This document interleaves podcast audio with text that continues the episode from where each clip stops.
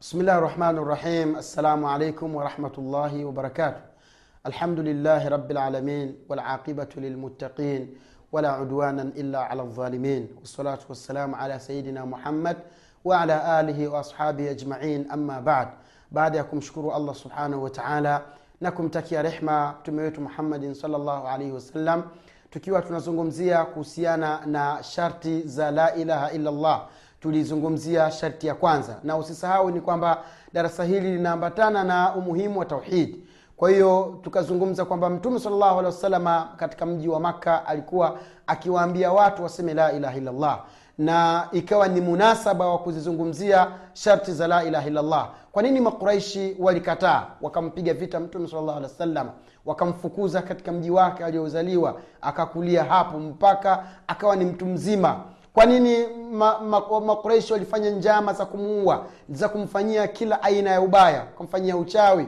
wakamfanyia kila mambo ambayo sio mazuri? Ni kwa sababu walifahamu nini maana ya la ilaha illallah na ni mambo gani yanayopaswa kuyafanya baada ya kuwa umeikubali la ilaha illallah. Kwa hiyo ndugu zangu katika iman ikawa ni, ni ina, inakubaliana kabisa kwamba tuizungumze la ilaha illallah masharti yake ambayo wengi katika sisi ndugu zangu katika iman tumeyaacha na tumeyapoteza tumeyaona hayana maana ndugu zangu. Ndugu zangu katika iman sharti ya kwanza tulizungumzia ni alilmu kwamba ili kuijua la ilaha illallah na kuifuata la ilaha illallah ni lazima ufahamu uwe na ilmu ni lazima upate maarifa. Tukazungumzia nyenzo za kujifunza tukasema kwamba ulimwengu wetu wa sasa ni ulimwengu wa sayansi na teknolojia. Mtu unaweza kujifunza ukiwa chumbani kwako kwa kutumia mitandao mbalimbali mbali, kwa kutumia tovuti mbalimbali kuna tovuti kama za islam house kuna tovuti kama za alhidaya kuna tovuti kama za wanachuoni kuna tovuti kama za fiqhi na vitu vingine. Unaweza ukajifunza dini yako kwa kutumia kurasa mbalimbali za facebook katika watu ambao wamejiunga katika mtandao wa facebook. Kuna kurasa zetu za islam house kule islam house swahili katika ukurasa wa facebook. Unaweza ukajifundisha kwa kupitia vitu mbalimbali ndugu yangu katika imani. Tukazungumza hali za waislamu wetu wa sasa ni jinsi gani walivyokuwa na pupa ya kuyaendea maovu. Unaweza kuta mwimba mziki tu. Ana ukurasa wake kwenye facebook basi idadi ya watu wanaomfuata na kufuatilia kila kidogo na kikubwa anachosambaza yule mwanamziki unakuta watu wamefikia milioni milioni mbili milioni tatu milioni tano. Bahati mbaya mpaka na wanaocheza michezo ya seksi maarufu ngono unakuta watu wamewafuata. Ndugu yangu kama umelaiki kama umelaiki ukurasa wao basi ujue na wewe katika fungu lako katika fungu lao unalo kwa sababu kila wanachokifanya na wewe kinakufikia. Na unakuta ni waislamu subhanallah. Ndugu zangu katika imani watu ulimwengu wetu wa sasa wamekuwa dini hawaijui. Na unamkuta huyo ambaye hana dini dini yake haijui hana ilmu na masala ya dini. Ndio wa kwanza kukufurisha watu ndio wa kwanza kuwatoa watu katika dini ndio wa kwanza kufanya uadui ndio, wa kwanza kulingania jihadi hali ya kuwa hata sharti za jihadi hazijui. Subhanallah.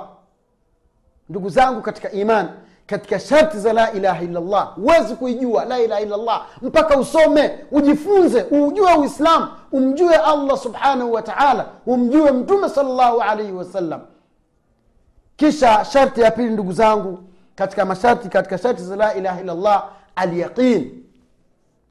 Uwe na yaqini.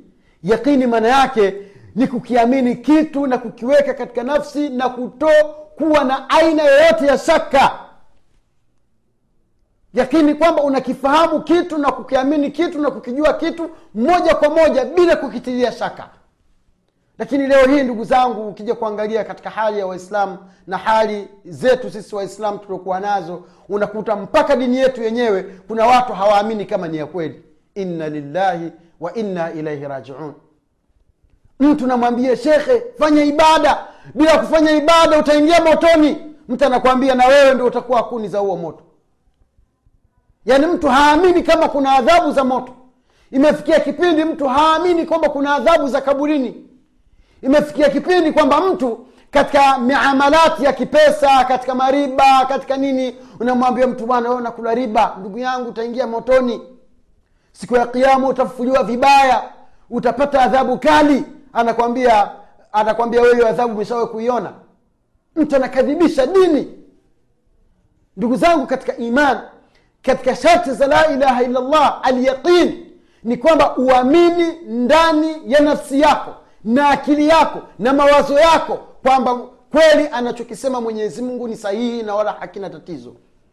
Unapotilia shaka ndugu zangu katika imani katika mambo aliyozungumza allah subhanahu wataala ndani ya quran akayasisitiza mtume salllahu alaihi wasalama katika mafundisho sahihi ya sunna za bwana wetu mtume wetu muhammad salllahu alaihi wasallam basi wewe unakuwa na matatizo katika imani yako.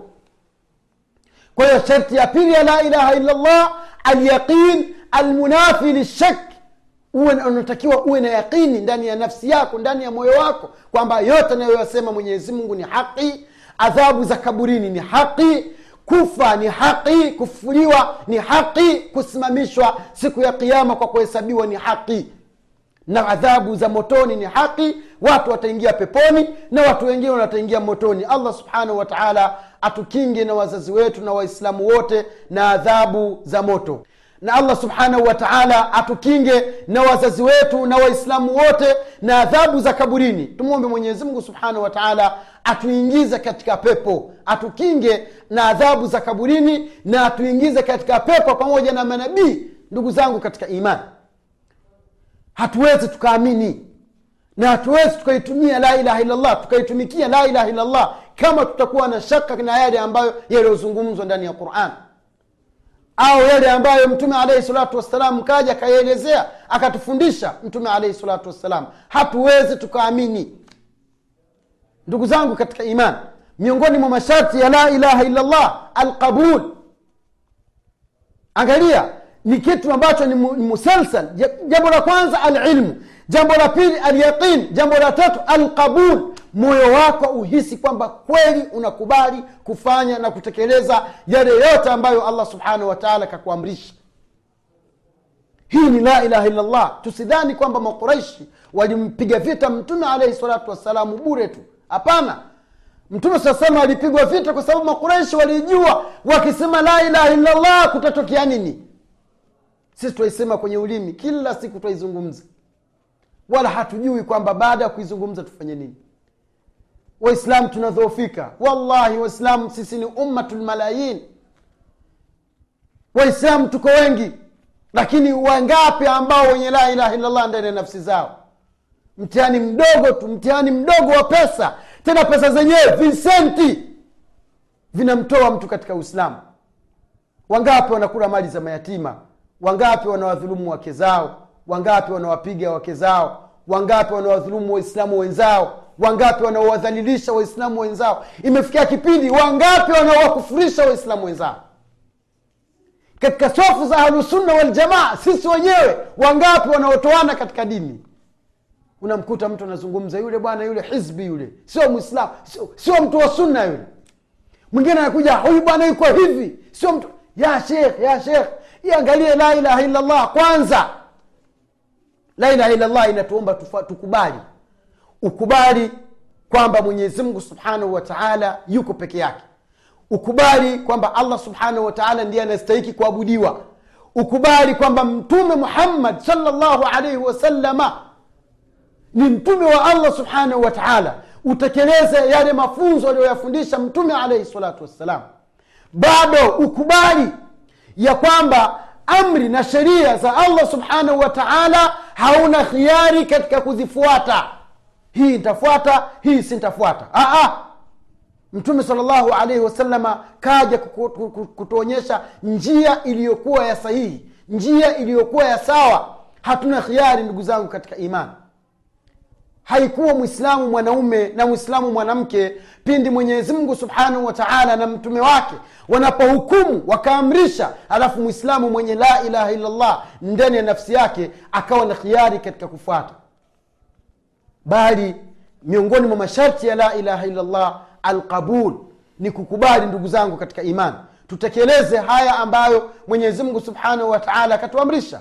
Isome qurani zisome hadithi za, hadithi za mtume salllahu alaihi wasallam. Ziko wazi ndugu zangu katika imani tusimamishe swala tutoe zaka twende kufanya hija tuwakilimu ndugu zetu tuwasamehe waliotukosea tuwahurumie watoto wadogo mayatima ndugu zangu katika imani hiyo ndio dini. Tusiwaudhi majirani. Kwa hiyo katika masharti ya la ilaha illallah alqabul. Al kwa hiyo ndugu zangu katika iman tukiwa tunazungumzia masharti ya la ilaha illallah na katika darasa litakaloendelea pia tutajaribu kuzimalizia kiufupi ndugu zangu kwa sababu tukiingia katika kuzibainisha sharti hizi na, ku, na, na, na kuzama katika vitabu vya wanachuoni na kuangalia ni jinsi gani wanachuoni walivyozungumzia masharti haya subhanallah tunajikuta ndugu zangu sisi wenyewe ndani ya nafsi zetu tuko bure hatuna imani hata moja. Tumwombe allah subhanahu wataala aithibitishe la ilaha illallah katika nyoyo zetu tumwombe allah subhanahu wa taala atusamehe madhambi yetu. Tumwombe allah subhanahu wa taala atu, atupe nguvu. Tumwombe allah subhanahu wa taala atuingize peponi na wazazi wetu. Wabillahi taufiq subhanaka allahuma wabihamdik nashhadu an la ilaha illa ant. Nastaghfiruka wanatubu ilaik wassalamu alaikum warahmatullahi wabarakatuh